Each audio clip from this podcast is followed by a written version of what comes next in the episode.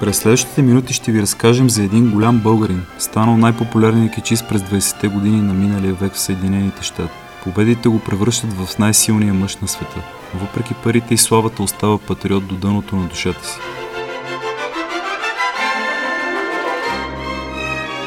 Вие слушате епизод 10 от подкаста Големите, посветен на Дончо Колев Данев, останал завинаги в историята като Дан Колов.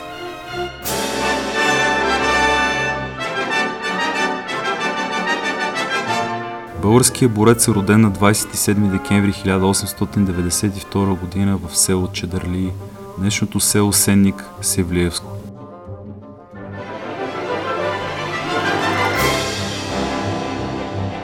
Едва когато е 6 годишен баща му умира, а майка му е принудена сама да отглежда 6 деца. Един от малкото останали документални разкази за Дан Колов се пази в Златния фонд на Българското национално радио. Какъв е бил големия борец като малък, Чуйте спомените на неговата внучка Янка Желева Балканска. Нерадостно детство прикарал дядо Дончо. Останал от малък сираче, на 6 годинки тръгнал пастирче по хорските къщи. Много често вечер, когато се връщал с скъсаните панталонки и с разкръвавените крака, баба Яна, майка му, често го потупвала, а много често и пред вратата на нашата къща идвали селени да се карат на баба Яна, че пак нейният малък Дончо е преборил техния син и му е скъсал панталоните.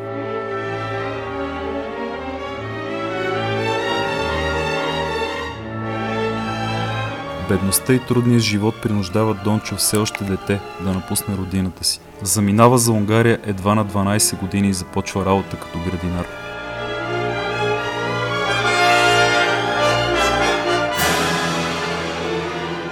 През 1909 година тежкият живот го отвежда още по-далече, в Съединените щати.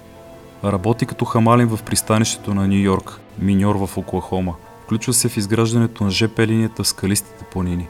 През това време той участва в организирани сред работниците борби и бързо се прочува с невероятната си физическа сила, издържливост и техника.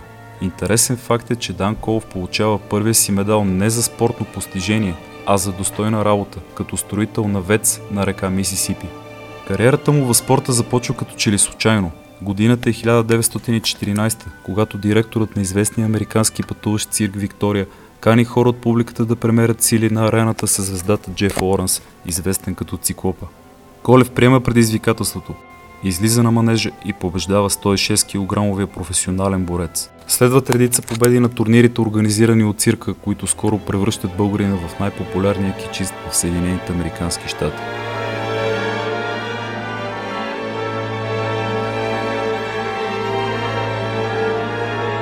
След няколко години аматьорски схватки, през 1917 година Колев подписва своя професионален договор.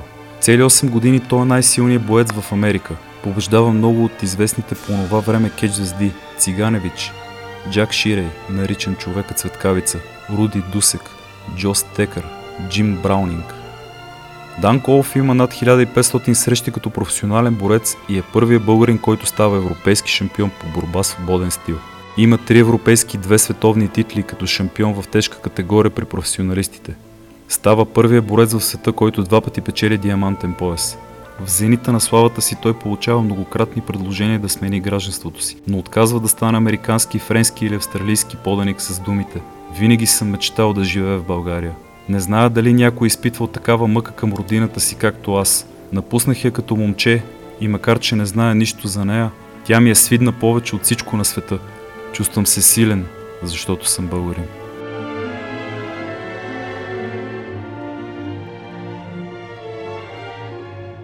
През 1924 г. митологизираният в щатите българин получава покана за участие на единствения по рода си турнир в Япония, където борбата от хилядолетия национален спорт.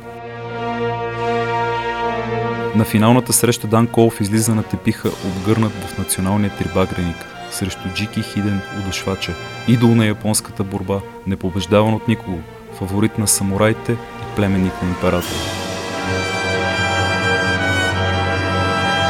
Българинът наделява чупейки гръбнака на любимеца на японската публика. Тълпата се нахвърля върху победителя, а охраната едвам го спасява. Същата нощ е направен и опит за убийство на Дан Кол в хотелската му стая, но той напуска тайно страната.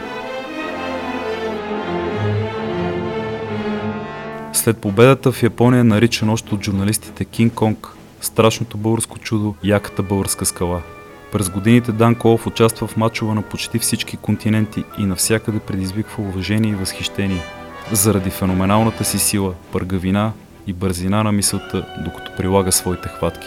За повече от 700 битки на тепиха губи едва десетина. През 1936 година в Париж българският борец спечелва най-голямата си спортна слава, като побеждава мнозина прочути спортисти, между които и гордостта на Франция – Анри Деглан, европейски, световен и олимпийски шампион. Двобоят се превръща в сензация и се предава директно по радиото в цяла Европа, Штатите и Австралия.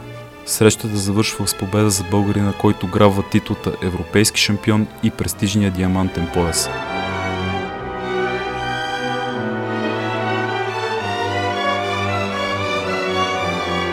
През 1936 година, след 30 годишно отсъствие, някогашното бедно момче от Севлиевско се връща в България. Но не съобщава предварително на никой. Разпознават го обаче митничарите на Драгоман, докато проверяват паспорта му. Веднага съобщават новината в София и при пристигането му в столицата Дан Колов е посрещнат като национален герой. Когато отива в Севлиево му предлагат файтон, който да го закара до родното му село, но той отказва с думите.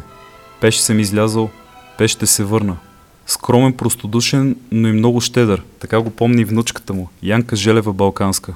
Помня дядо Дончо Данколов като много добър човек. Когато си дойдеше той на село, особено ние децата много се радвахме, защото той винаги ни носеше много скъпи подаръци и винаги много големи шоколади. Куприни рокли, дрехи, каквито в село другите хора не са виждали. Освен към близките си, Дан Колов е безгранично щедър и към нуждаещите се. Спомня си още неговата внучка. Когато си дойдеше дядо Дончо у нас, винаги пред нашата врата идваха различни хора, бедни, окъсани, а имаше тогава много такива, търсеха от него помощ и той се раздаваше. Всичко каквото имаше, той даваше на хората.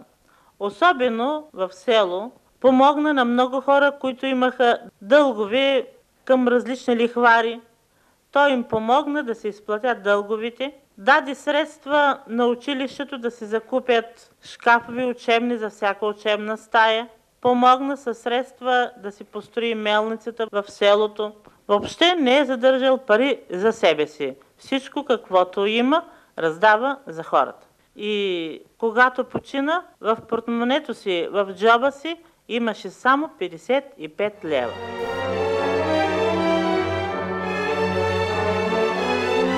През 1937 година Дан Колов дарява 500 000 лева на цар Борис за закупуването на първия самолет за гражданската авиация – дарява средства за първата електрическа турбина за българска водоелектрическа централа и за изграждането на летището в Горна Оряховица. Световно известният борец подпомага финансово роднини, български студенти, сираци, начинаещи спортисти, семейството на първия ни световен шампион по класическа борба Никола Петров.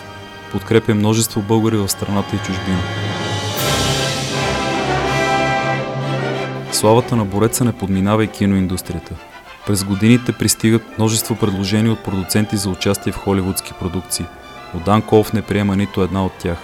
Съгласява се да се снима в един единствен филм – Подигото, по покана на режисьор Александър Вазов през 1936 година.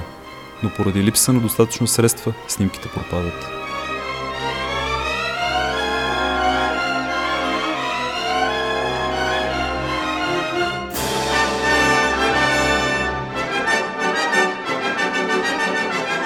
Дан Колов умира на 26 март 1940 година от туберкулоза. Не навърши от 48 години. Последното му желание е да бъде погребан в родното си село.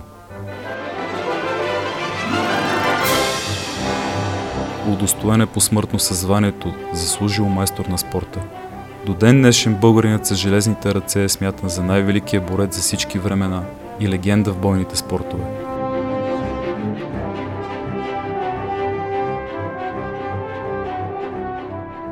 Още много интересни факти за великите личности на България и света можете да научите, ако посетите интернет сайта archives.bnr.bg.